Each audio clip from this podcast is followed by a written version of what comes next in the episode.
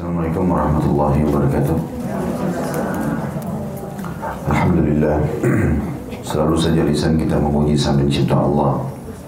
Sebagai orang muslim, tentu hati kita harus dipenuhi dengan keyakinan la ilaha illallah. La ma'budu bihaqqin illallah. Tidak ada Tuhan, pencipta, pemilik, penguasa, semua yang di langit, semua yang di bumi, semua yang di kedalaman lautan, terjangkau atau tidak terjangkau oleh mata kita kecuali Allah. Dia dengan kemahasempurnaannya dan kemahaesaannya telah menggantungkan segala kebutuhan kita untuk roda kehidupan di muka bumi ini. Baik mendapatkan apa yang sedang kita butuhkan ataupun kita mendapatkan solusi dari masalah yang sedang kita hadapi. Karena sembuhnya seseorang dari penyakit, lunasnya utangnya juga nikmat Allah yang luas. Semua itu digantungkan dengan kalimat yang mudah untuk diucapkan, penuh dengan berkah, Alhamdulillah. Maka selalu lisan kita memuji Allah, Alhamdulillah dalam setiap keadaan. Juga selanjutnya kita panjatkan salam hormat kita penuh dengan cinta dan rindu kepada utusan Sang Pencipta Allah. Dia telah dipilih secara langsung untuk menutup risalah langit. Tidak ada lagi Nabi dan Rasul setelahnya. Semua hidupnya kesuksesan dan kebahagiaan. Berhasil menjadi suami, menjadi teman, menjadi saudagar, menjadi politikus. Hampir semua yang dikejar untuk prestasi dunia ini dikuasai dan dimiliki oleh manusia terbaik ini. Dan buah tidak akan jauh dari pohonnya. Siapa pun yang menjadikannya sebagai suri tauladan akan mendapatkan hal yang sama. Mengucapkan satu kali salam hormat kepadanya dijadikan ibadah oleh Allah Subhanahu wa taala dan dibalas sepuluh kali tambahan rahmat dan rahmat Allah sangat luas bisa berarti pengampunan dosa, peninggian derajat dan pemenuhan segala kebutuhan.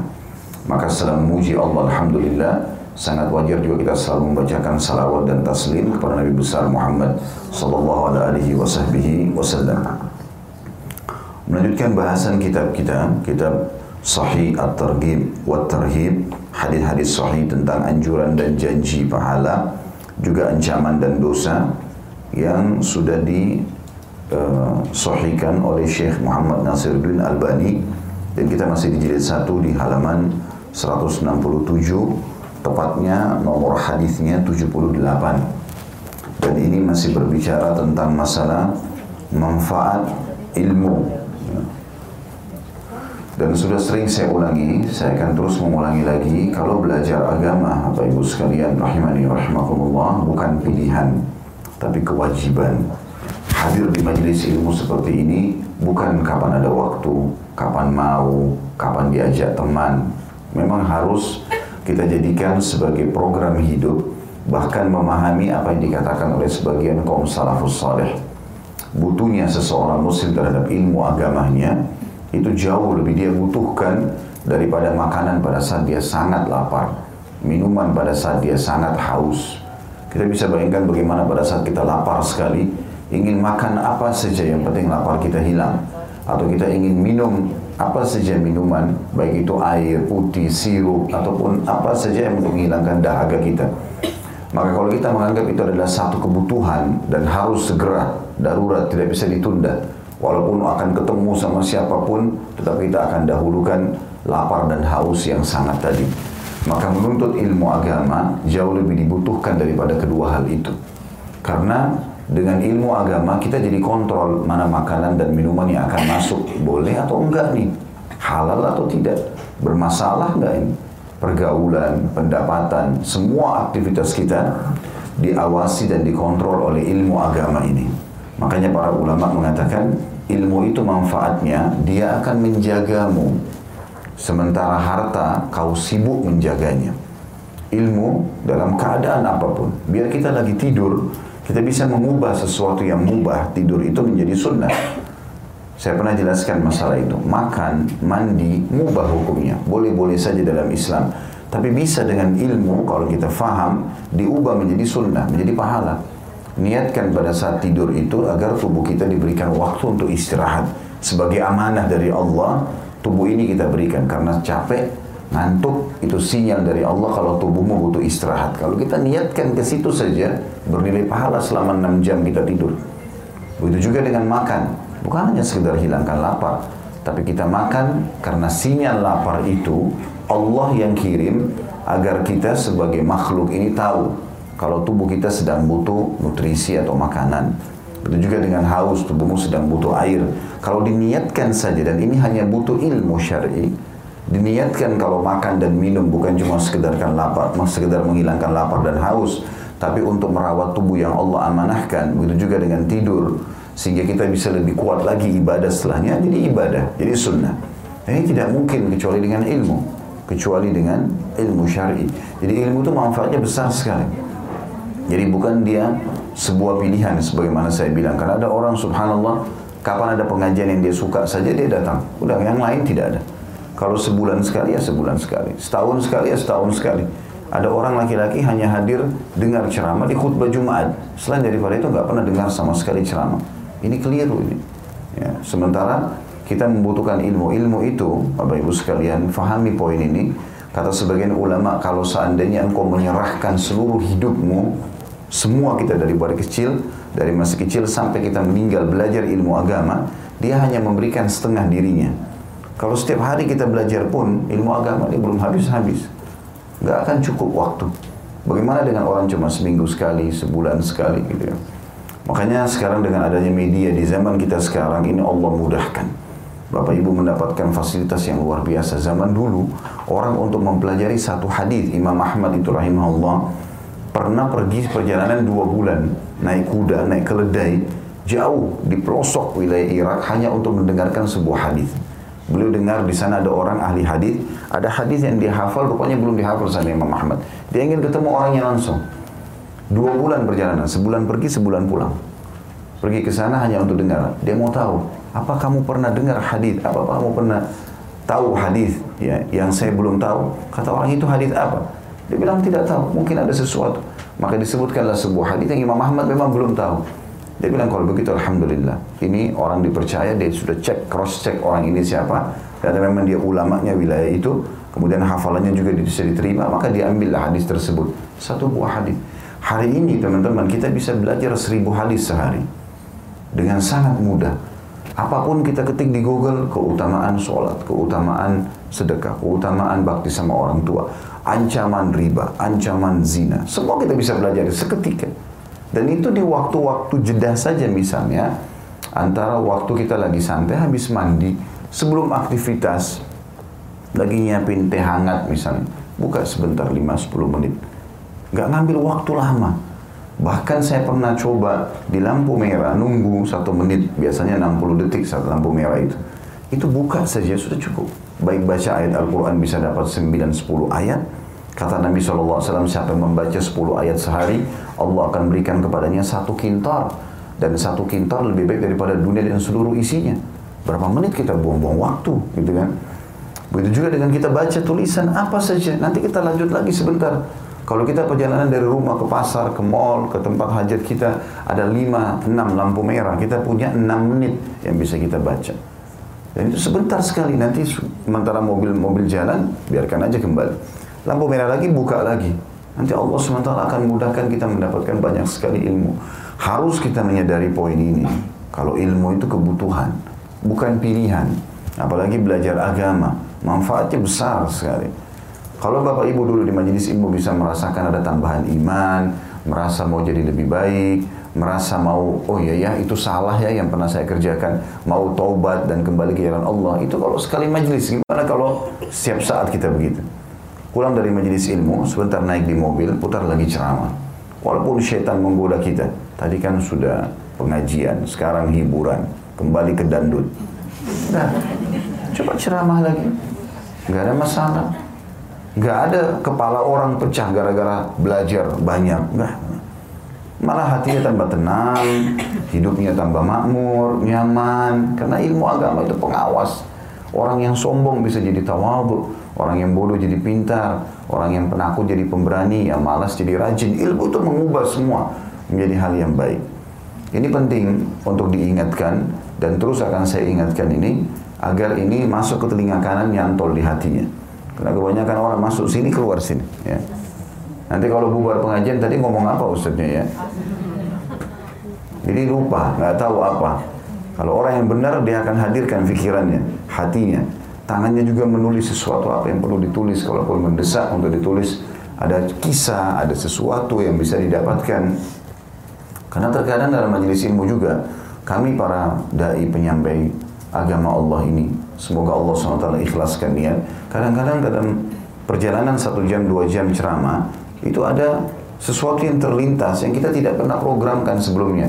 Terlintas kisahkah, terlintas sebuah hadithkah, ayat penguatkah, maka itu butuh ditulis bagi penuntut ilmu. Karena kita nggak bisa selalu mengandalkan hafalan saja. Kalau orang mengandalkan hafalan, maka sesuai dengan kadar hafalan dia. Umur dia juga akan berpengaruh pada hafalan tersebut. Tapi kalau dia menggabungkan antara penglihatan, pendengaran, hati, tangannya, ini semua digunakan untuk menuntut ilmu, maka manfaatnya akan jauh lebih besar. Ya. Tentu setiap orang punya cara sendiri-sendiri ya. Ini bukan keharusan poin yang terakhir tadi saya bilang, tapi akan besar sekali manfaatnya. Di antara manfaat ilmu ya, di sini bisa menjadi tambahan pahala pada saat kita meninggal dunia. Itulah yang akan kita bahas pada pagi ini hadis nomor 78, hadis yang sudah masyhur ya. Tentu sebelum saya baca ini seperti biasa kalau Bapak Ibu yang sudah ikut dari awal, saya biasa review dulu bahasan terakhir. Bahasan terakhir kita hadis nomor 77, tepatnya hadis urutan nomor 11 di bab kita ini. Masalah menuntut ilmu yaitu hadisnya Abu Hurairah radhiyallahu anhu. Beliau berkata Rasulullah SAW bersabda inna mimma yah yalhaqul mu'minu min amalihi wa hasanatihi ba'da mauti ilman 'allamahu wa nasyarah wa waladan salihan tarakah wa mushafan warathah au masjidan banah أو baitan libni sabili banah. أو nahran ajrah. أو sadaqatan ajr, uh, akhrajah. Akhrajaha min malihi fi sihhatihi wa hayati. Yalhaquhu min ba'di mauti. Sesungguhnya di antara yang akan menyertai seorang mukmin dari amal dan kebaikannya setelah matinya, artinya terus saja akan bergulir pahalanya, walaupun dia sudah mati, dia sudah tidak berbuat lagi, akan terus mengikuti dia. Ini banyak sekali. Disebutkan yang pertama ilmu yang diajarkan dan disebarkannya. Jadi ilmu itu kalau Bapak Ibu tulis, faham, itu tidak cukup buat diri kita sendiri. Usahakan sampaikan kepada orang. Minimal orang terdekat lah. Setiap orang di antara kita pasti punya kenalan, teman, kerabat. Maka sampaikan kepada mereka. Berikan sebuah kesimpulan pelajaran. Tadi saya belajar hadir ini. Manfaatnya 1, 2, 3, 4, 5. Kirimkan ini kalau difahami dan ilmu ini manfaatnya besarnya, ya salah satu manfaat besarnya ilmu itu kita kalau ajarkan kepada orang, orang itu sekali aja dengar, dia sudah faham walaupun dia belum amalkan. Bisa dia amalkan setiap saat. Jadi ilmu itu besar sekali manfaatnya, gitu ya. Karena sekali saja Bapak Ibu dengar, oh iya saya pernah dengar, gitu ya. Minimal, maka dia setiap saat bisa mengamalkan, apalagi kalau dia langsung amalkan, maka akan jauh lebih besar lagi manfaatnya. Jadi harus difahami setelah meninggal dunia kita nggak bisa lagi beraktivitas. Ilmu yang pernah kita pelajari dan kita ajarkan ke orang lain disampaikan baik dalam bentuk tulisan ataupun lisan maka itu akan selalu bergulir pahalanya. Sekali aja kita bilang ibu-ibu bisa bilang sama suaminya sholat yuk udah masuk waktu atau 10 menit lagi azan. Misal dia cuma ucapin begitu kemudian suaminya bangun sholat pergi sholat maka suaminya dapat pahala dia juga dapat pahala apa ruginya cuma bahasa saja Gak ada sesuatu yang diambil uh, dari bagian tubuh kita kecuali energi sederhana hanya mengucapin kalimat. Anak-anak nak sholat nak, nak begini dan begitu, misalnya dinasihati. Itu sudah ilmu yang bermanfaat. Ya.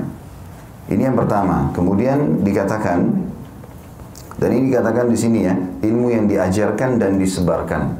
Jadi kalau Bapak Ibu cuma ambil ilmu kemudian untuk pribadi, maka ya manfaatnya buat diri sendiri. Makanya harus disebarluaskan. Hanya saja di sini ada syarat sederhana ya. Usahakan Bapak Ibu sekalian kalau kita sampaikan ilmu kepada orang kita sendiri sudah mengamalkan. Ya, amalkan walaupun sekali kan gitu. Makanya Imam Malik pernah saya sampaikan, beliau ditanya tentang keutamaan bebasin budak, maka beliau dua bulan nggak jawab. Dua bulan nggak jawab. Muridnya ada di situ. Ya, kemudian dua bulan setelah itu Imam Malik tidak lupa. Beliau mengatakan, siapa yang dua bulan lalu nanya tentang keutamaan bebasin budak? Angkat tangan orang itu, saya. Kata Imam Malik keutamaannya begini, begini, disebutin banyak hadisnya. Maka setelah panjang lebar dijelaskan keutamaannya, Maka dia pun muridnya tanya, kenapa anda baru jawab imam? Dua bulan. Dia bilang karena selama dua bulan saya kumpulin duit untuk beli budak dulu. Saya bebasin, baru saya ajarin kamu. Karena subhanallah kalau kita hanya sekedar teoritis ya, di alam-alam dai dakwah ini atau bapak ibu juga tentu akan berdakwah kalau menyampaikan kepada orang. Kita kalau hanya sekedar teoritis, lakukan ini ya, nggak akan berefek. Efeknya nggak ada, orang cuma dengar. Tapi kalau kita praktisi, memang kita kerjakan baru kita ajarkan beda, berbekas langsung ke dalam hati orang. Karena kita praktik. Kalau kita praktik Allah berkahi. Sholat malam ya Bapak Ibu sekalian, memang kita sudah sholat malam, maka orang pun berbekas, gitu kan? Kalau enggak, enggak ada bekasnya nantinya. Makanya dalam menyebarkan ilmu juga kita amalkan. Walaupun cuma sekali seumur hidup, tapi kita pernah kerjakan itu, apa yang kita sampaikan gitu ya. Sedekah ya, memang kita memang rutin sedekah gitu kan sehingga berefek kepada orang lain. Kemudian yang kedua, anak soleh yang ditinggalkannya dan ini juga sudah kita jelaskan. Ya, salah satu karunia yang sangat besar adalah memiliki keturunan dan keturunan ini syaratnya soleh. Bagaimana caranya? Ajarkan agama itu saja. Ini sudah sering kita singgung ya. Yang pernah anggap remeh masalah pesantren, sekolah pendidikan Islam, ya. Ini harus kita jadikan sebagai target utama. Kalau anak kita tidak diterima di sana, baru masuk umum, gitu kan. Karena sekarang semua pengetahuan umum bisa didapatkan dengan apa pun, dengan kursus, dengan baca. Ilmu agama ini harus belajar. Anak soleh juga sudah kita jelaskan ini, sudah kita panjang lebar jelaskan. Kemudian yang ketiga atau mushaf. Mushaf artinya fisik Al-Quran, ya, yang diwariskan. Diwariskan maksudnya dia taruh di sebuah tempat, lalu dibaca terus ya seperti kita wakafin buat masjid, buat pesantren, ya. Ini juga bisa Bapak Ibu jadikan program bulanan ya. Satu Al-Quran 50 ribu, 100 ribu rupiah. Program misalnya mampunya sebulan dua Quran, tidak apa-apa. Yang penting rutin. Tiap bulan beli Quran, tanggal sekian, masukin ke masjid dekat rumah, musola dekat rumah, ya, datang ke sekolah tahfidz Quran. Maksudnya ibu-ibu pasti punya anak-anak yang masih sekolah misalnya, maka ke sekolahnya dia, kasih ke teman-temannya, wali-wali murid di situ. Ini saya punya Quran nih, saya baru beli tadi atau misalnya ada Quran mau nggak? Misalnya kita pilih Quran sekarang bahkan sudah lebih bagus ya Quran untuk perempuan pun disendirikan. Misalnya dari sisi warnanya, ya tandanya. Saya lihat di beberapa Quran bahkan dinamakan Quran Fatimah lah, Quran inilah, Quran itulah. Untuk lebih menarik supaya orang tertarik melihatnya lalu baca gitu. Harganya 50 ribu, 70 ribu, 100 ribu. Anggap beli dua, taruh di tas. Setiap kali pergi sekolah anak, kasih kepada wali-wali itu. Ya. Atau kalau ada temannya anak kita ini kasih ke orang tua kamu ya. Anggaplah dia baca satu surah. Satu surah mungkin ada 100 ay, huruf. Setiap huruf 10 pahala. Apa ruginya gitu? Gak ada sesuatu yang merugi. Nah, asal mau saja ini. Ya, asal mau. Masalahnya banyak orang dengar tapi nggak mau praktekin. Ya. Itu mushaf bermanfaat maka orang baca apalagi kalau sampai dia hafal maka akan lebih besar manfaatnya. Kemudian yang keempat adalah masjid yang dibangunnya. Ini juga sudah saya berikan masukan ya. Alhamdulillah di Indonesia ini tidak sulit untuk cari ini. Hampir setiap jalan ada saja masjid yang butuh bantuan. Kotak amalnya itu jangan cuma dilewati, taruh sesuatu. Kan sudah kemarin Ustaz, itu kemarin. Udah dicatat sama malaikat. Hari ini ya, kalau perlu satu hari lima kali lewat, lima kali nyumbang. Nggak apa-apa. Kan hadisnya jelas. Siapa yang membangun rumah Allah di muka bumi, mesti Allah akan bangunkan baginya istana di surga. Ada hadis itu hadis secara global. Hadis lebih khusus lagi kata Nabi SAW. Siapa yang membangun rumah Allah di muka bumi sebesar sarang burung. Artinya hanya seperti uang yang dia cukup mampu lah. 10 ribu rupiah, 20 ribu rupiah, 100 ribu. Yang pas dia lewat, dia taruh. Sudah dapat satu istana. Kalau sehari lima kali kita mampir, lima istana di surga. Apa ruginya? Nah, itu cuma harga beli gorengan saja. Kadang-kadang kita keluarkan uang 20 ribu, 30 ribu, dan itu harta yang sebenarnya yang kita miliki. Karena itu yang akan kita temukan nanti pada hari kiamat. Sudah sering saya jelaskan masalah itu. Nanti kita singgung lagi sebentar. Insya Allah. Jadi yang selanjutnya adalah masjid yang dibangun. Dan ini saya bilang usahakan selalu punya target ya. Kalau dapat di WA pun ada yang kirim ini masjid lagi mau dibangun di pesantren ini, segera langsung aja. Ya. Ini kebetulan juga saya kemarin dapat uh, WhatsApp dari salah seorang teman saya Ustaz di Jawa Tengah. Beliau lagi bangun pesantren dan masjidnya lagi dibangun. Kalau ada yang berminat nanti sebentar habis taklim bisa kata, uh, hubungin saya, saya akan konekkan ke pesantren itu. Ada masjid lagi mau dibangun untuk bangun awalnya 250 juta dia sampaikan ke saya. Ini insya Allah bisa menjadi amal jari apalagi di pesantren dipakai sholat lima waktu ya. Kemudian rumah yang selanjutnya ya setelah Quran, masjid yang keempat, yang kelima orang rumah orang-orang musafir yang dibangun. Ini juga sekarang mungkin agak hilang ya. ya. Kalau orang-orang tua kita dulu tuh sering kalau bangun rumah pasti kamarnya banyak karena suka dengan tamu ya. Saya masih dapat dulu, saya kecil tinggal di rumah nenek saya di Makassar, kamarnya banyak sekali. Dan ternyata memang setiap orang datang dari Sulawesi Tengah, Sulawesi Utara, mampirnya pasti ke rumah kami akhirnya. Ya, karena orang tahu rumah itu suka dengan tamu. Kenal tidak kenal, datang aja mereka. Udah, Assalamualaikum masuk, silakan. Tinggal masuk, disiapin makan. Udah tinggal kenalan pada saat itu. Itu ramai terus tiap hari rumah itu. Orang zaman dulu begitu. Sekarang orang kebanyakan nafsi-nafsi. Sendiri-sendiri. Ya. Bahkan kalau tamunya ada bel dilihat dari jendela sedikit saja. Kenal nggak? Karena bakhilnya. Pelit nggak mau. Yang dimulai su'zan, sangka buruk sama orang. Ini benar nggak? Rampok barangkali. Padahal mungkin orang haus, orang meminta minum, mungkin mau minta makan. Harus diubah persepsi itu ya. Kita dalam Islam dianjurkan memulai sesuatu dengan husnuzan, sangka baik dulu. Masalah dia berbuat buruk sama kita nanti itu cobaan dari Allah. Ada pahalanya sendiri kok. Gitu kan? Gak usah khawatir. Nabi Ibrahim alaihissalam tidak pernah duduk makan sendirian, nggak pernah. Kalau lagi makan, pasti dia buka pintu rumahnya kalau istrinya sudah siapin. Siapa yang lewat dipanggil, ayo mampir makan. Kenal nggak kenal, makan gitu. Saya punya seorang teman, subhanallah tinggal di Bandung, semoga Allah jaga beliau, teman dekat saya. Dulu rumahnya pernah saya kontrak dulu di Condet waktu awal saya masuk Jakarta.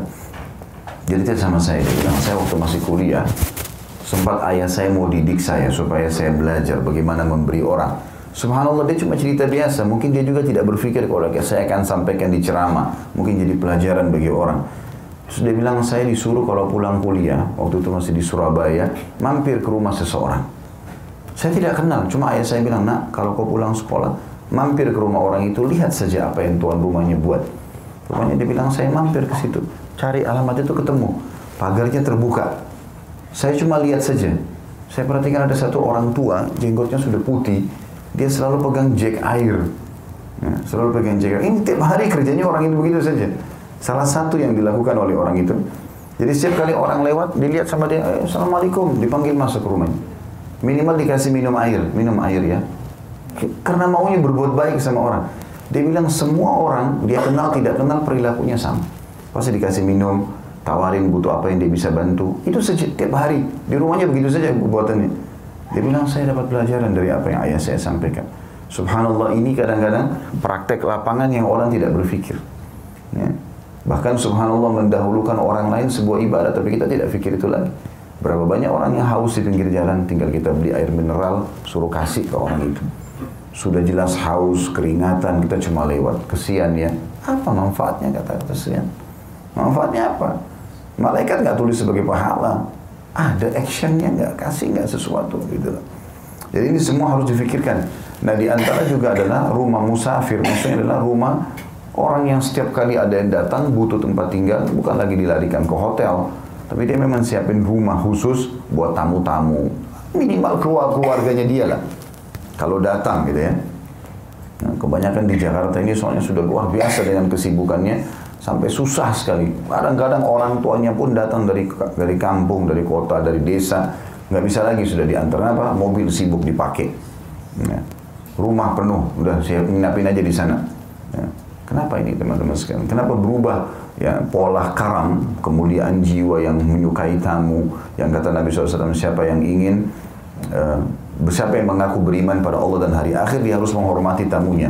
Kalimat ikram artinya tinggalkan di rumah, ajak ngobrol, penuhi kebutuhannya. Bahkan dalam hadis dikatakan setiap tamu datang itu membawa rezeki pada saat keluar membawa dosa, artinya membersihkan dosa-dosa kita. Bukan dosa buat dia, tapi dengan dia keluar setelah bertamu, maka dosa-dosa milik rumah itu akan bersih. Nah, ada orang setahun tidak pernah ada tamu di rumahnya. Ini Masih tanda tanya, kenapa? Apa orang tidak mau bertamu?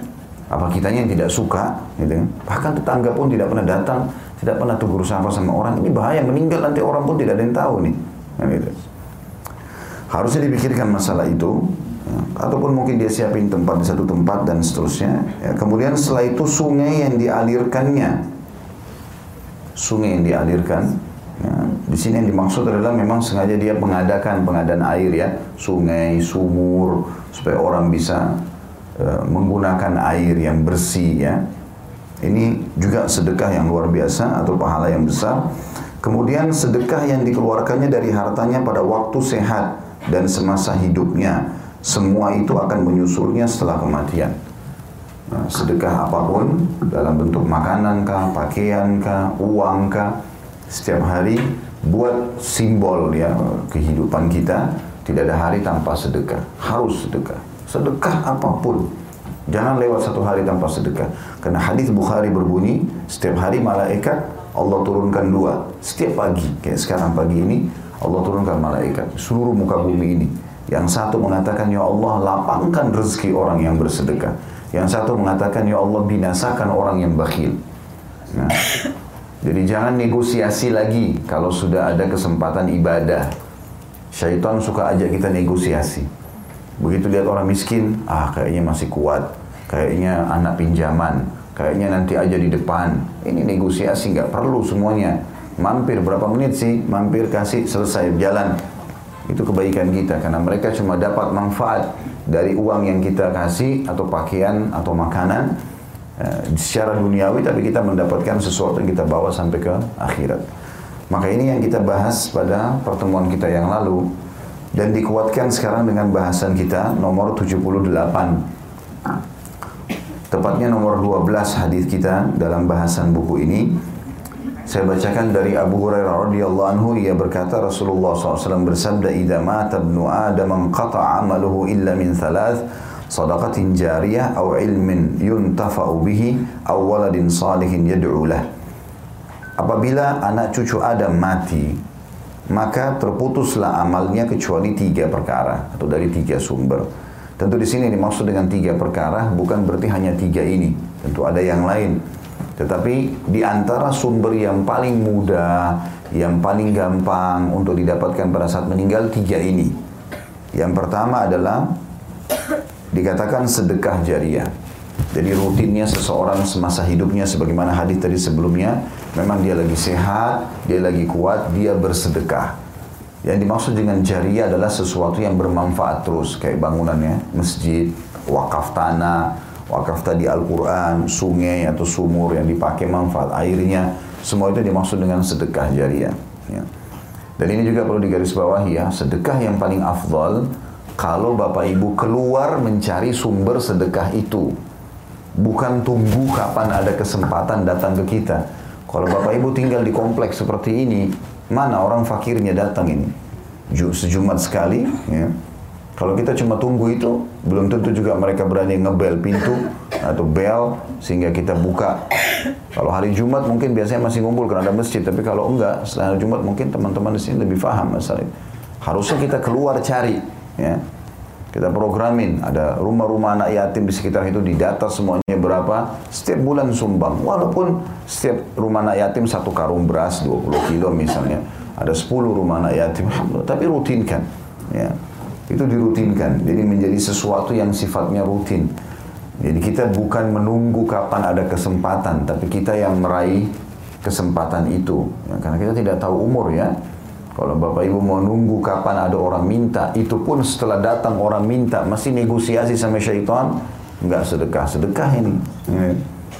Akan sedekah dan ingat, sedekah yang paling afdal justru pada saat kita lagi sehat dan kita memberikan sesuatu yang kita suka ya, dari makanan yang kita suka, pakaian yang kita suka, bukan karena tidak suka.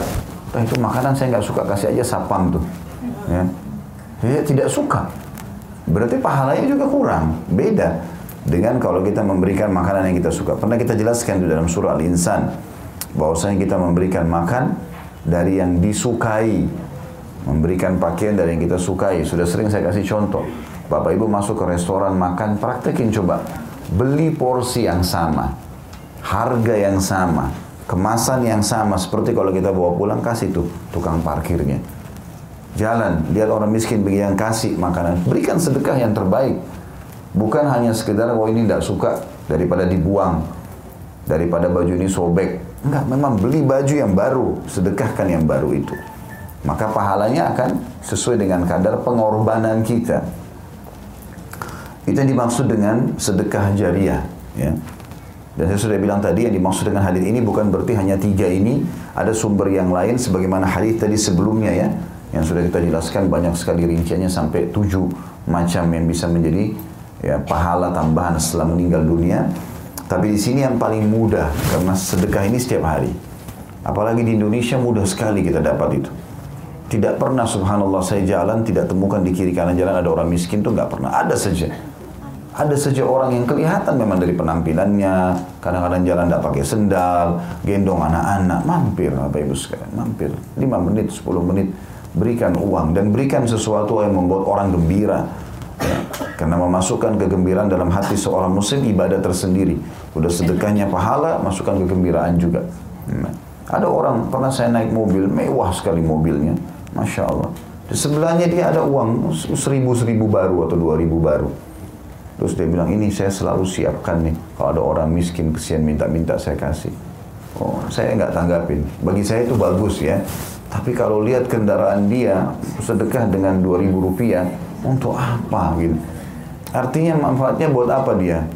Kayak lebih baik sekali memang taruh 50 ribu yang banyak. Memang uangnya banyak kok, gitu kan. Apalagi itu Allah amanahkan yang belum pernah sedekah 100 ribu, coba sedekah 100 ribu. Yang belum pernah sejuta, ibu dan bapak coba sedekah yang belum pernah disedekahkan sebelumnya. Belajar coba itu. Ini tidak ada sesuatu yang berkurang. Kata Nabi SAW, Mana qasamalu min sadaqah. Tidak akan berkurang harta seseorang karena sedekah. Bertambah terus itu. Makin besar, makin besar juga. Ya, kita besar kita berikan jalan Allah, Allah akan berikan juga besar. Mau dapat ikan paus, pakai kapal tanker Nggak bisa pakai kail kecil.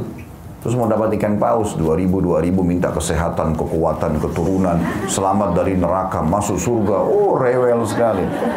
2000 rupiah. Bakhil. Hmm. Harus yang benar. Ya. Coba mulai sekarang sedekah yang belum pernah kita sedekah sebelumnya. Baik itu jenis makanan, pakaian, uangnya. Coba sedekah yang besar.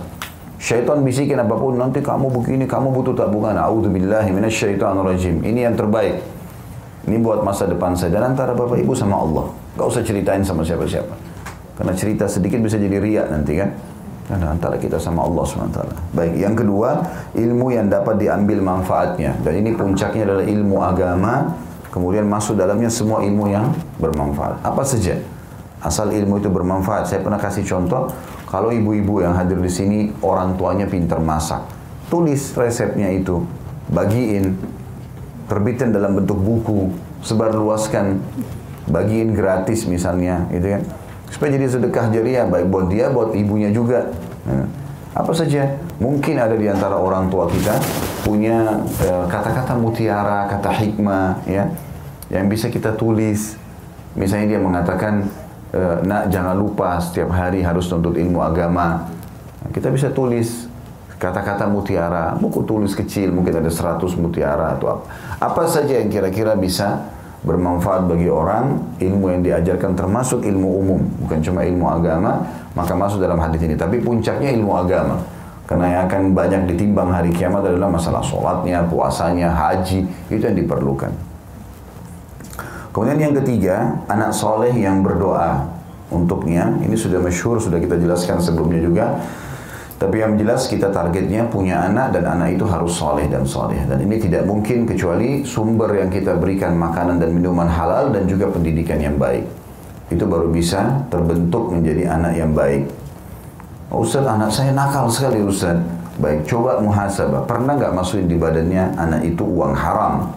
selama ini makanannya minuman coba istihad berusaha ingat ataupun berdoa sama Allah minta petunjuk ya Allah ini apa sebabnya kenapa anak ini jadi begini kalau kita teringat sesuatu mungkin pernah kita masukkan susu dari uang haram uang riba kah uang korupsi kita nggak tahu apa haram sedekahkan sejumlah itu niat kebaikan anak ini insya Allah sembuh Bismillah jadi anak baik dia.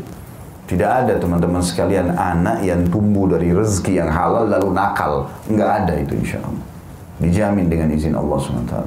Karena rezeki halal itu akan masuk menjadi darahnya, tulangnya, dagingnya, tumbuh besar dari halal. Kita memang sumber halal itu luar biasa. Dengan izin Allah SWT akan baik juga anak itu. Insya Allah pun kalau ada penyimpangan sedikit dinasihati langsung bisa terima. Tapi kalau sudah yang masuk riba lah, korupsi lah, semua uang dari manipulasi, Terus kemudian kita mau dia sholat, kita mau dia baca Quran, gimana caranya nih? Nah, jelas-jelas sumber diri dia juga sudah salah, gitu kan?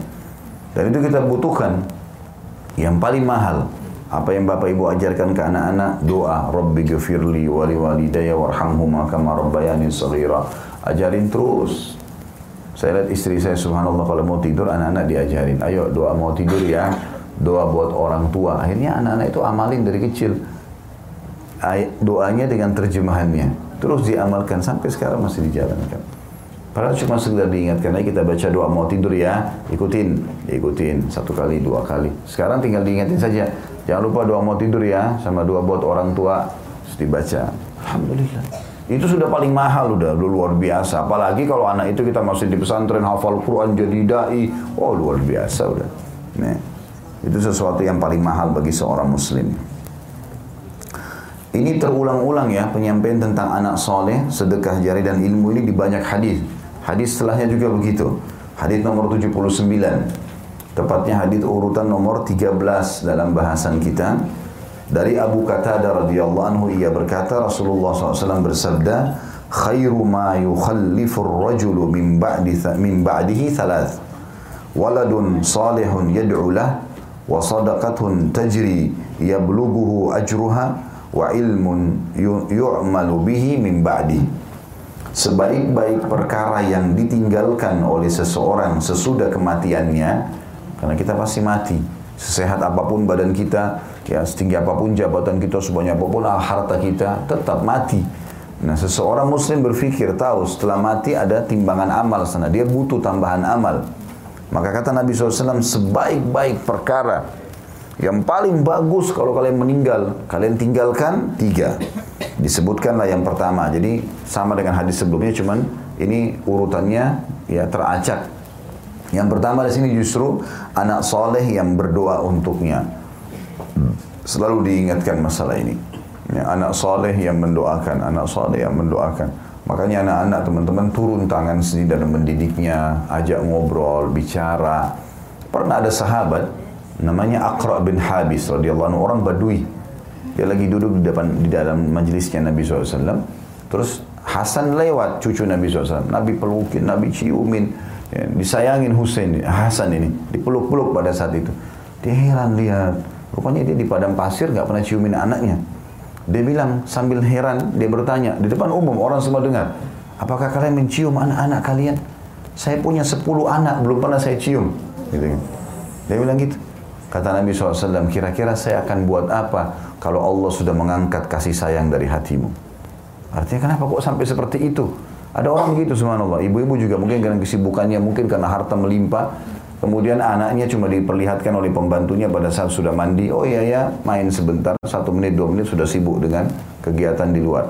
Pulang anaknya sudah tidur. Udah makan belum? Sudah minum belum? Sudah, selesai. Bagi dia. Bukan itu. Apa yang mau diharapkan? Selama 8 jam, 9 jam, 10 jam pembantu yang didik, mau dididik apa? Sesuai dengan kadar akal dia pastinya.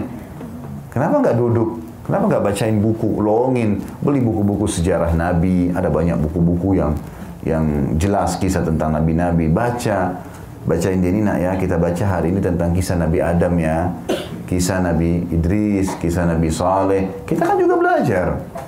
Baca sebentar 15 menit, 20 menit, setengah jam. Longin waktu ada satu hari sisipin buat dia informasi penting tentang masalah agama. Kisah Nabi sudah selesai, diulang-ulangin pun itu bisa. Ada kisah para sahabat, banyak buku-buku sekarang ya berwarna-warni, bagus, bacain. Ya, jangan cuma andalkan pembantu sesuai dengan kadar nanti pendidikan dia akhirnya. Kalau dia kalau dia baik, kalau dia memang sholat, dia memang soleha, Jarang kita dapatkan ada pembantu yang memang hafal Quran kah, ya, misalnya atau dia memang sholat malam terus. Kalau ada, masya Allah. Tapi satu dua kebanyakan memang orang bekerja. Orang jadi pembantu karena susah hidupnya kan gitu. Maka dia pun susah, dia pendidikannya juga tidak selesai. Anak-anaknya pun masih terbengkalai, dia cuma berpikir bagaimana dapat sesuap makanan. Lalu kita mau berharap anak kita dikader di tangan dia menjadi seorang da'i besar. Nggak mungkin. Menghayal namanya. Menghayal itu. Kita harus turun tangan, Bapak Ibu sekalian. Ada waktu buat itu. Ya. Walaupun kita lagi jalan, telepon ke rumah. Ya, ingatkan, jangan lupa ya anak, nih sholat ya. Ibu sebentar lagi pulang. Ya ayah juga begini ya misalnya apalah tegur sapa anak ini itu supaya menjadi anak soleh karena kita targetnya anak ini menjadi baik dan tidak akan mungkin jadi baik kalau kita nggak turun tangan langsung ya, sambil kita juga belajar yang kedua, sedekah jariah yang pahalanya sampai kepadanya. Ini sudah kita jelaskan tadi. Sedekah yang selalu dikeluarkan dalam kondisi dia menjemput bola mencari tempat-tempat sedekah itu dan dirutinkan apalagi kalau sifatnya berjalan terus wakaf tanah, masjid, Quran, sungai tadi, sumur dan seterusnya. Kemudian yang ketiga uh, ilmu yang diamalkan sesudah wafatnya. Jadi perhatikan kalimat ilmu yang diamalkan ya. Makanya ilmu yang kita dapatkan ajarkan kepada orang lain. Harapannya nanti dia bisa mengamalkan itu. Saya sudah juga ajarkan salah satu triknya Bapak Ibu beli buku-buku kecil-kecil tuh. Ada banyak contoh-contoh ditaruh sama teman-teman di depan pengajian kita. Harga 7 ribu, 10 ribu rupiah. Sifat sholat Nabi, uh, sedekah, manfaat sedekah, buku-buku kecil-kecil. Beli. Nah, itu kalau kalau 10 ribu pun 100 biji berarti sejuta. Anggaplah sebulan nah, kalau mau dikeluarkan. Kalau dianggap juga itu masih besar, berapa biji? 10 biji, 100 ribu. 10 ribu kali 10 misalnya. Kalau setiap mampir, taruh di tasnya ibu. Setiap mampir ke satu tempat, titipin. Di musola, di rumah kerabat. Siapa saja baca, nggak apa-apa. Kan. Ada teman saya di Mekah, namanya Ali, Syekh Ali Ar-Rimi, Hafidahullah. Saya ingatnya dulu waktu masih berteman dengan saya, dia pernah jadi dosen 4 tahun di Indonesia. Saya tidak ingat, saya tidak tahu lagi kegiatannya apa sekarang. Yang saya tahu secara zahir waktu itu, dia ngajar di Makassar, saya kadang-kadang sering datang ke rumahnya, kontrakan dia. Dia sering telepon Khalid, tolong bantu saya ini, bantu itu. Saya pikir ini pendatang, maka saya juga gunakan kesempatan. Saya bilang, akhi butuh apa saja bilang. Maka kadang-kadang ditelepon saya. Salah satu yang saya lihat menarik yang dia lakukan ya, itu dia selalu beli buku-buku bahasa Indonesia, kecil-kecil ditaruh di tas istrinya. Kalau setiap bulan, setiap pekan dia lagi pergi supermarket, dia tanya, Pokoknya disuruh istrinya tanya, bisa bahasa Indonesia beberapa kata-kata. Tanya, eh, muslimah bukan? Oh muslimah, kenapa nggak pakai jilbab? Ditanya sama dia. Oh mungkin tidak ada jilbab, ini saya kasih buku ya. Kadang-kadang dikasih duit sama dia untuk beli jilbab, tapi kebanyakan buku dikasih. Orang dikasih buku gratis, orang mau saja. Anggaplah dari 10 orang satu yang baca misalnya. Kalau semua baca, Alhamdulillah. Itu juga termasuk sumber ilmu yang bermanfaat. Jadi kalau ke rumah tetangga, ke rumah kerabat, titipin buku itu. Ini ada buku tadi saya beli bagus nih. Ya. Itu bisa. Saya juga sekarang kalau bimbing di travel umroh, selalu saya paketkan, suruh paketkan kasih buku-buku kecil itu. Jadi sementara di pesawat 9 jam bisa baca buku. Lumayan bisa selesai banyak, karena kalau langsung buku tebal begini kan tidak semua orang juga mau baca. Ini kira-kira kalau kita nggak bedah mau dibaca nggak ini? Hah? Orang buku kecil aja nggak dibaca gimana? Tapi kalau buku-buku kecil, judulnya per, per satu judul kecil, misalnya keutamaan sedekah, kecil. Kita lihatnya, keutamaan sholat malam, apalah. Jadi kita enak bacanya selesai, selesai gitu ya. Selanjutnya, hadis nomor 80 dari urutan pertama kita belajar. Dan ini hadis nomor 14 dalam uh, urutan bab kita ini.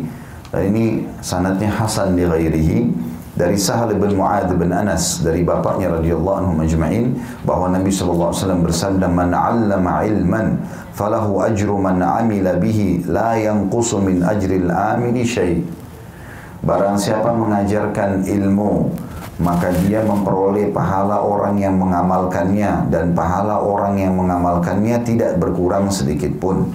Hadis ini diriwayatkan oleh Ibnu Majah.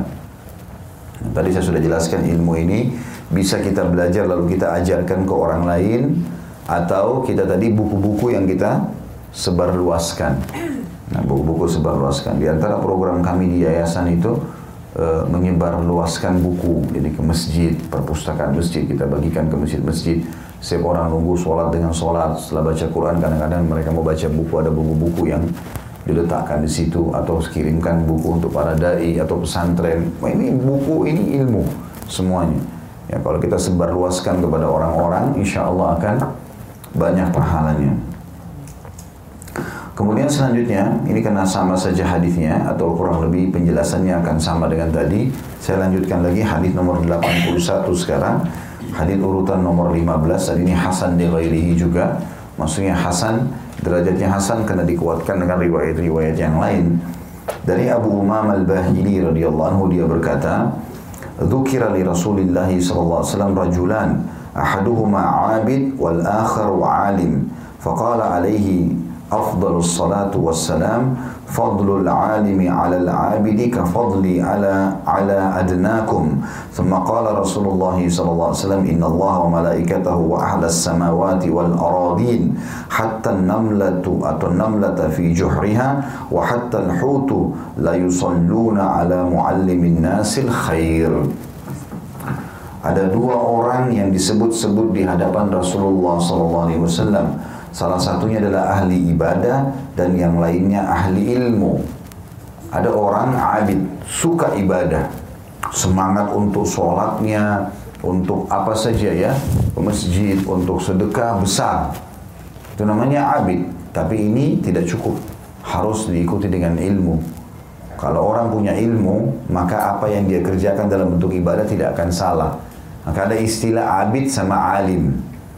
Abid suka ibadah tapi nggak punya ilmu atau masih belum kuat ilmunya. Kemudian alim, alim seorang yang ilmu, punya ilmu dan dia mengamalkan ibadahnya sesuai dengan ilmunya. Maka disebut-sebutlah perkira-kira perbedaan abid sama alim ini seperti apa nih? Maka Nabi SAW pada saat itu bersabda, keutamaan ahli ilmu, orang yang belajar sehingga dia faham ilmu agama dan dia amalkan ibadah sesuai dengan ilmunya, atas ahli ibadah. Dia suka ibadah tapi nggak punya ilmu. Ada orang begitu, ya. Subhanallah, dia sudah mungkin 20 tahun, 30 tahun jadi marbot masjid. Tapi hanya ngurus itu saja. Dia nggak belajar gitu. Nggak ada ilmunya. Seperti keutamaanku di atas orang terendah dari kalian. Bagaimana Nabi Muhammad SAW kedudukannya sangat tinggi? Sedangkan dengan orang yang paling alim saja dari umat Muhammad SAW, tetap dia masih di bawahnya Nabi. Tidak ada yang seperti ilmunya Nabi SAW. Beliau orang paling mulia ilmu, paling mulia kedudukannya, paling tinggi ilmunya, paling kuat imannya, paling bertakwa kepada Allah. Pokoknya semuanya top sudah ya. Ada lagi orang di atas Nabi Muhammad SAW. Kalau mau dibandingkan pun dengan orang yang paling pintar di antara kita, nggak akan ada apa-apanya dibandingkan dengan Nabi Muhammad SAW, gitu kan? Karena wahyu langsung mengontrolnya, langsung disampaikan. Ini sudah tidak mungkin bisa sama. Bagaimana kata Nabi SAW perumpamaan orang alim di antara kalian dibandingkan dengan abid, suka ibadah tapi nggak punya ilmu. Gitu kan? Seperti kedudukanku, kata Nabi SAW, dibandingkan orang yang terendah di antara kalian. Bukan cuma orang pintar. Jadi saking jauhnya jaraknya. Seperti perumpamaan Nabi dengan orang yang paling bodoh di antara kita. Ya. Kemudian Rasulullah SAW bersabda, menjelaskan, kenapa kok orang alim punya kedudukan tinggi? Faham ilmu agama dan dia amalkan. Kenapa mereka bisa tinggi kedudukannya? Bahkan seperti Nabi dibandingkan dengan orang yang terendah di antara kita. Kata beliau, sesungguhnya Allah, malaikat-malaikatnya, penduduk langit dan bumi seluruhnya, semua semua malaikat, burung-burung, awan, bintang-bintang, apalah malam dan siang, udara, semua ini makhluknya Allah SWT. Semua yang ada di langit. Semua yang ada di bumi. Bahkan semut di liangnya. Sampai ikan-ikan besar yang ada di lautan. Semuanya bersalawat kepada orang yang mengajarkan kebaikan kepada manusia. Makna bersalawat sini memohon ampun kepada Allah untuk dia. Ini bayangkan teman-teman kalau semut pun di lubangnya Allah alam berapa miliar jumlahnya semut itu. Semuanya memohon ampun buat si alim tadi. Belum burung-burung yang berterbangan, belum batu-batu, air, udara, semua ini sekitarnya memohon ampun. Ya Allah ampuni si fulan. Kira-kira masih tertinggal dosanya? Udah nggak ada. Hanya ngajarin orang. Dan apa susahnya coba? Duduk ini belajar susahnya apa? Gak ada apa-apa. Duduk, dengerin, renungin, amalkan. ajarkan ke orang lain. Itu semua makhluknya Allah memohon ampun buat dia. Apa yang rugi itu? Ya. Dan ini teman-teman ada kenikmatan ya. Subhanallah kita kalau sudah belajar ilmu agama Nikmat karena kita punya panduan hidup. Dan kita kalau ajarkan ke orang kita juga jadi semangat Karena oh ini orang-orang nanti akan amalkan nih. Nanti akan jadi amal buat saya. Memang begitu motivasinya dalam Islam. Maka nggak ada yang rugi, apa yang rugi di sini? Tadi sudah saya bilang sebarin buku Sampaikan, tulis Apa saja, walaupun dengan orang-orang terdekat. Dari mana kita tahu? Mungkin anak kita kita ajarin Kemudian diajarkan kepada orang lain. Ya, kan? Itu bisa saja terjadi jadi kadang-kadang mungkin dengan satu kalimat, dua kalimat. Saya pernah subhanallah duduk dengan seseorang. Dia saya tahu juga tamatan Timur Tengah. Rupanya dia bergabung dengan salah satu ormas. Saya pernah ketemu kebetulan.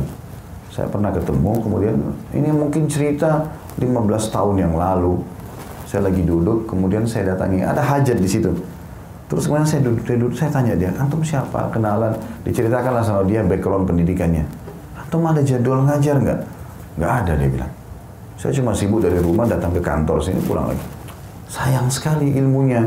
Antum belajar di Timur Tengah punya ilmu agama, kenapa nggak diajarin? Ya kan waktu buat pengajian, isi bahas riyadus solihin, yang ringan-ringan mulai dari ringan-ringan dulu, dididik, ajarkan kepada orang. Antum tercas imannya, orang-orang juga dapat manfaat. Itu, itu manfaat besar sekali. Oh iya iya iya Ustaz, ngomong gitu dia. Udah. Mungkin lima tahun setelah itu. Lama saya nggak ketemu. Saya lagi ngisi di daerah Jakarta Selatan sini. Setelah saya sementara saya ngisi di masjid itu, rupanya dua lantai. Ada orang juga ngajar di lantai satu. Saya ngajar orang-orang dewasa, rupanya ada anak-anak duduk, ada orang yang ngajar di situ. Suaranya juga kedengaran. Pas saya turun, saya lihat dari jauh, kayaknya saya kenal orang ini, tapi lupa udah. Gitu kan. Gak lama kemudian dia datang, dia sapa saya. Assalamualaikum Waalaikumsalam. Saya si Fulan, dia rupanya yang lima tahun lalu tidak mau ngajar, tidak mau apa itu. Ya, saya semenjak antum sudah bilang kalimat itu, saya renungin terus. Hanya mulai sekarang ngajar. Masya Allah sampai hari ini ngajar. Sekarang Bapak Ibu sekalian, rugi apa kita nasihatin orang? Dari, saya tidak pernah berpikir orang itu akan ngajar. Sekarang Masya Allah, ceramah sana sini, bedah buku banyak. Dari mana kita tahu subhanallah Allah mudahkan buat kita bisa dapat pahala dari orang itu. Kalau lagi duduk sama orang, kira-kira apa nih yang saya bisa sampaikan ke dia? Pesan apa? Nasihat apa? Hadiah buku apa? Siapa tahu subhanallah dia berubah, gitu kan? Karena ilmu itu sangat bagus sebagaimana sudah kita jelaskan tadi. Jadi manfaatnya di sini sudah nggak bisa digambarkan lagi, sudah sangat besar sekali karena seluruh Allah sendiri memohon ampun buat dia. Allah sendiri ya menyebutkan di dirinya Allah kalau dia akan mengampuni orang ini, orang yang punya ilmu agama dan mengajarkan. Tambah malaikat-malaikatnya, bahkan seluruh penduduk langit, seluruh penduduk bumi, bahkan semut. Di sini kata para ulama hadis, Nabi SAW mengatakan bahkan semut di lubangnya. Ini sebenarnya sudah masuk dalam globalnya sabda beliau tadi, Wasallam yang mengatakan seluruh penduduk langit dan bumi kan. Tapi beliau ingin menekankan lebih dalam lagi, jangankan yang besar-besar, semut yang kecil pun di lubangnya, yang kadang-kadang tidak ada manusia mungkin yang pikir untuk berteman atau memelihara semut lah. Kalau ada mungkin orang dibuang gitu ya, karena takut digigit segala macam. Itu semuanya, ya, dan juga ikan-ikan besar. Ya, makna ikan-ikan besar artinya semua yang ada di laut yang ikan-ikan paus, ikan hiu yang besar pun semuanya memohon ampun untuknya. Jadi selain orang yang mengamalkan jadi pahala buat dia, juga permohonan ampun ini yang paling besar manfaatnya. Karena semua dosanya akan dibersihkan. Selanjutnya kita masuk ke hadis 82 tepatnya hadis 16 ya. Dalam urutan kita. Dan kita akan bahas insya Allah sampai ke hadis 83 ya Nanti pertemuan akan datang kita akan lanjutkan di uh, bab keduanya, anjuran untuk bepergian jauh guna mencari ilmu. Itu nanti akan kita bahas pertemuan akan datang. Sekarang kita tutup dengan dua buah hadis ini. Hadis nomor 82 tepatnya hadis nomor 16. Urutannya dari awal kita belajar di bab pertama dalam kitab ilmu ini adalah sahih li ghairihi. Dia sahih karena dikuatkan dengan riwayat-riwayat yang lain Diriwayatkan oleh Al-Bazzar dari hadis Aisyah radhiyallahu anha secara ringkas. Artinya hadis ini cukup panjang tapi diambil saksi bahasannya adalah potongan hadis muallimul khairi yastakfiru lahu kullu syai hatta al-hitanu fil bahar. Segala sesuatu, segala sesuatu tidak terkecuali ya sampai ikan-ikan besar di laut memohonkan ampunan untuk orang yang mengerjakan atau mengajarkan kebaikan. Jadi nggak ada ruginya sama sekali. Makanya juga teman-teman yang Allah mudahkan ada rezeki bisa buka sekolah, apalagi sekolah itu digratiskan itu luar biasa itu, itu luar biasa.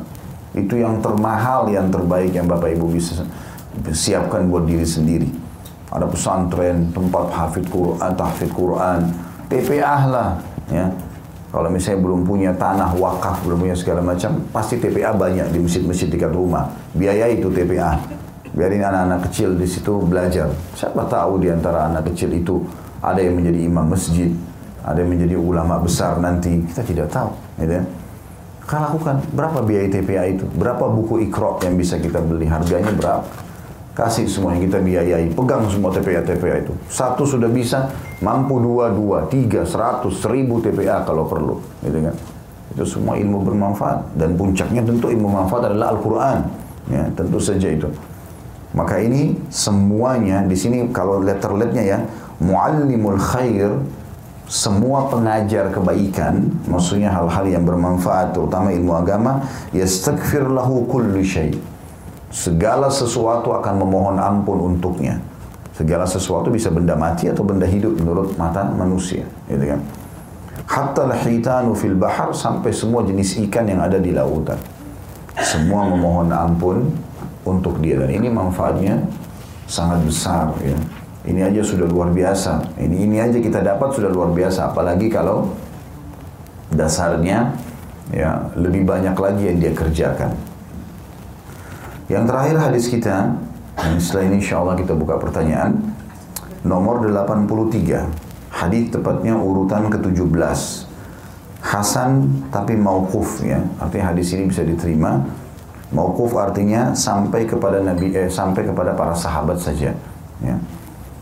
Dari Abu Hurairah radhiyallahu anhu, annahu marra bi suqil Madinati fa waqafa 'alayha fa qala: "Ya ahla as-suq, ma a'jazakum قالوا وما ذاك يا أبا هريرة؟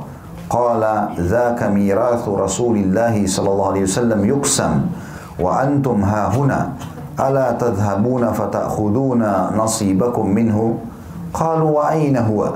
قال في المسجد فخرجوا سراعا ووقف أبو هريرة لهم حتى رجعوا فقال لهم ما لكم؟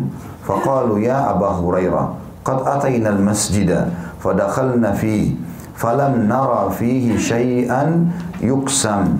فقال لهم أبو هريرة وما رأيتم في المسجد أحدا قالوا بلى رأينا قوما يصلون وقوما يقرؤون القرآن وقوما يتذاكرون الحلال والحرام.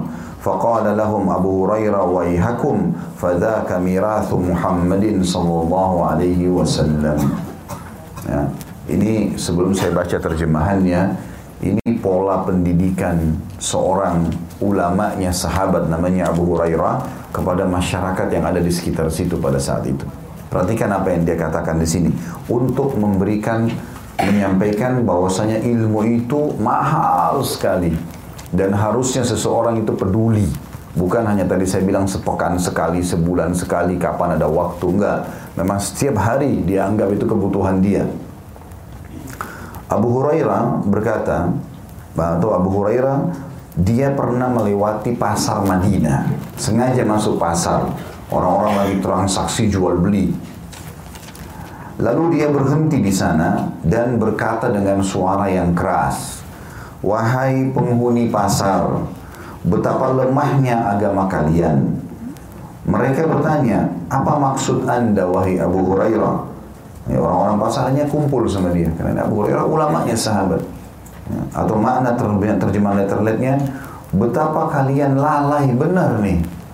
Maka mereka datang semua, apa yang anda maksudkan? Kami lalai apa nih? Maka Abu Hurairah berkata, warisan Rasulullah SAW sedang dibagi-bagi, sementara kalian masih di sini. Mengapa kalian tidak pergi ke sana untuk mengambil jatah kalian darinya? Ini warisan Nabi sedang dibagi-bagi nih, banyak. Ya, kenapa kalian tidak pergi ambil? Orang lagi banyak ambil dong. Maka para orang pasar pun mengatakan, di mana itu? Ada warisan Nabi lagi dibagi di mana? Abu Hurairah menjawab, di masjid. Lagi ada pembagian sekarang. Maka mereka serentak satu pasar pergi rame-rame dengan cepat menuju ke masjid. Abu Hurairah sendiri, sahabat yang mulia ini, tetap berdiri di tempatnya menjaga barang-barang mereka. Ya. Sampai mereka kembali lagi ke pasar. Lalu Abu Hurairah bertanya, ada apa dengan kalian?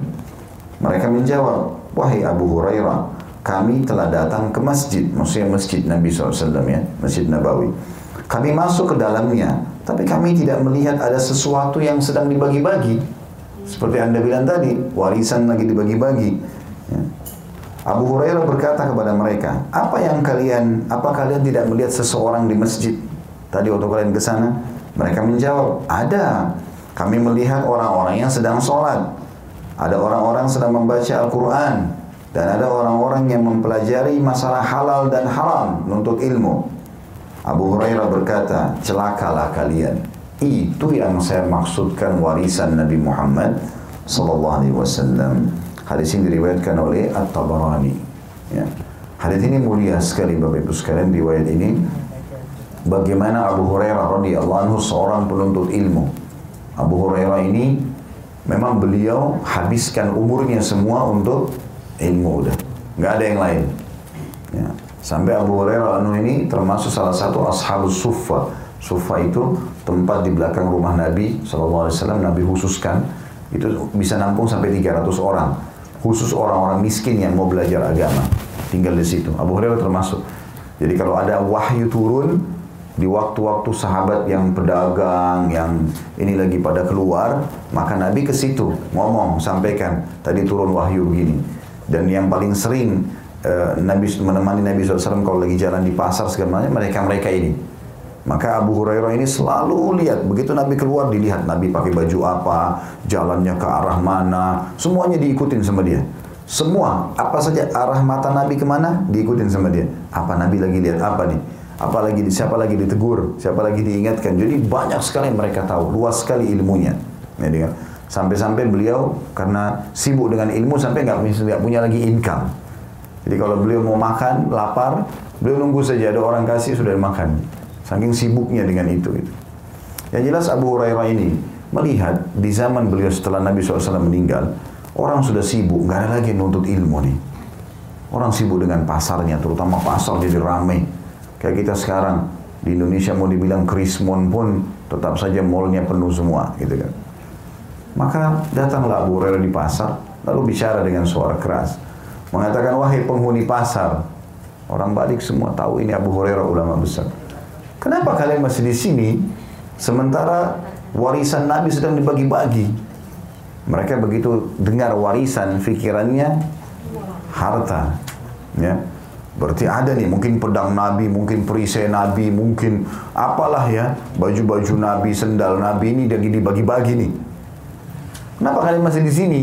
Orang lagi sibuk ngambil semua jatahnya masing-masing. Tidak kalian pergi ambil jatah kalian? Mereka bilang di mana itu? Warisan, karena ini para pedagang semua pikirannya harta. Dengan kata Abu Hurairah di masjid.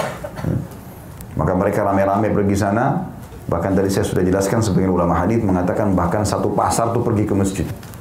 Abu Hurairah sengaja nunggu di situ, mau mendidik mereka. Jadi, artinya dagang iya, jangan lupa nuntut ilmu. Kesibukan lain silakan, jangan lupa nuntut ilmu. Gitu. Maka mereka kembali, lalu Abu Hurairah yang bertanya, kenapa kalian? Ada apa ini? Informasi apa yang kalian dapatkan dari masjid? Dia bilang kami sudah ke masjid, kami nggak temukan apa yang anda bilang nggak ada warisan lagi dibagi-bagi, nggak ada duit, nggak ada perisai, nggak ada pedang, nggak ada segala macam. Kata Abu Hurairah, apa kalian tidak lihat siapa pun di masjid? Oh ada, ada orang lagi sholat, ada orang lagi baca Quran, ada orang lagi nuntut ilmu. Kata Abu Hurairah, itu warisan Nabi SAW yang kalian tinggalkan. Ini tentu dikuatkan dengan hadis ya, sebuah hadis yang kata Nabi SAW, al ulama warathatul anbiya. Ulama adalah pewarisnya para nabi. Jadi memang mengambil dari nabi yang paling banyak itu adalah para ulama. Lalu kata Nabi SAW, wa innal anbiya la yuwarithu dinaran wa la dirhama. Tapi ketahuilah para nabi-nabi tidak akan pernah mewariskan dirham dan dinar. Gak ada duit yang Nabi tinggalkan. Wa inna ma warrathul ilm. Tapi mereka mewariskan ilmu agama ini. Waman akhadahu akhadha bihadzin wafir. Siapa yang mengambil itu, warisan itu, maka dia telah mengambil bagian terbesar dalam hidupnya. Maka teman-teman sekarang walaupun Rasulullah SAW sudah meninggal, kita tetap bisa mendapatkan yang terbaik apa yang beliau tinggalkan, ilmu agama. Hmm, dari tadi ini kita belajari hadis ya, kesekian yang Bapak Ibu sekalian, Rasulullah bersabda, pesannya ini, pesannya ini, ini yang paling termahal. Dan ini warisan yang banyak dilupakan oleh umat Islam. Mereka tidak menyibukkan diri dengan ini sehingga akhirnya membuat mereka lalai, ya. Orang kalau berilmu, apa pun yang dia kerjakan akan diawasi oleh ilmunya. Dia menjadi seorang pedagang, dia akan tahu sumbernya harus benar, sistemnya harus benar. Ya, dia juga akan tidak akan pernah orang yang berilmu murni dagang menjual saja, tapi dia akan hubungkan antara perdagangannya dengan sosialnya.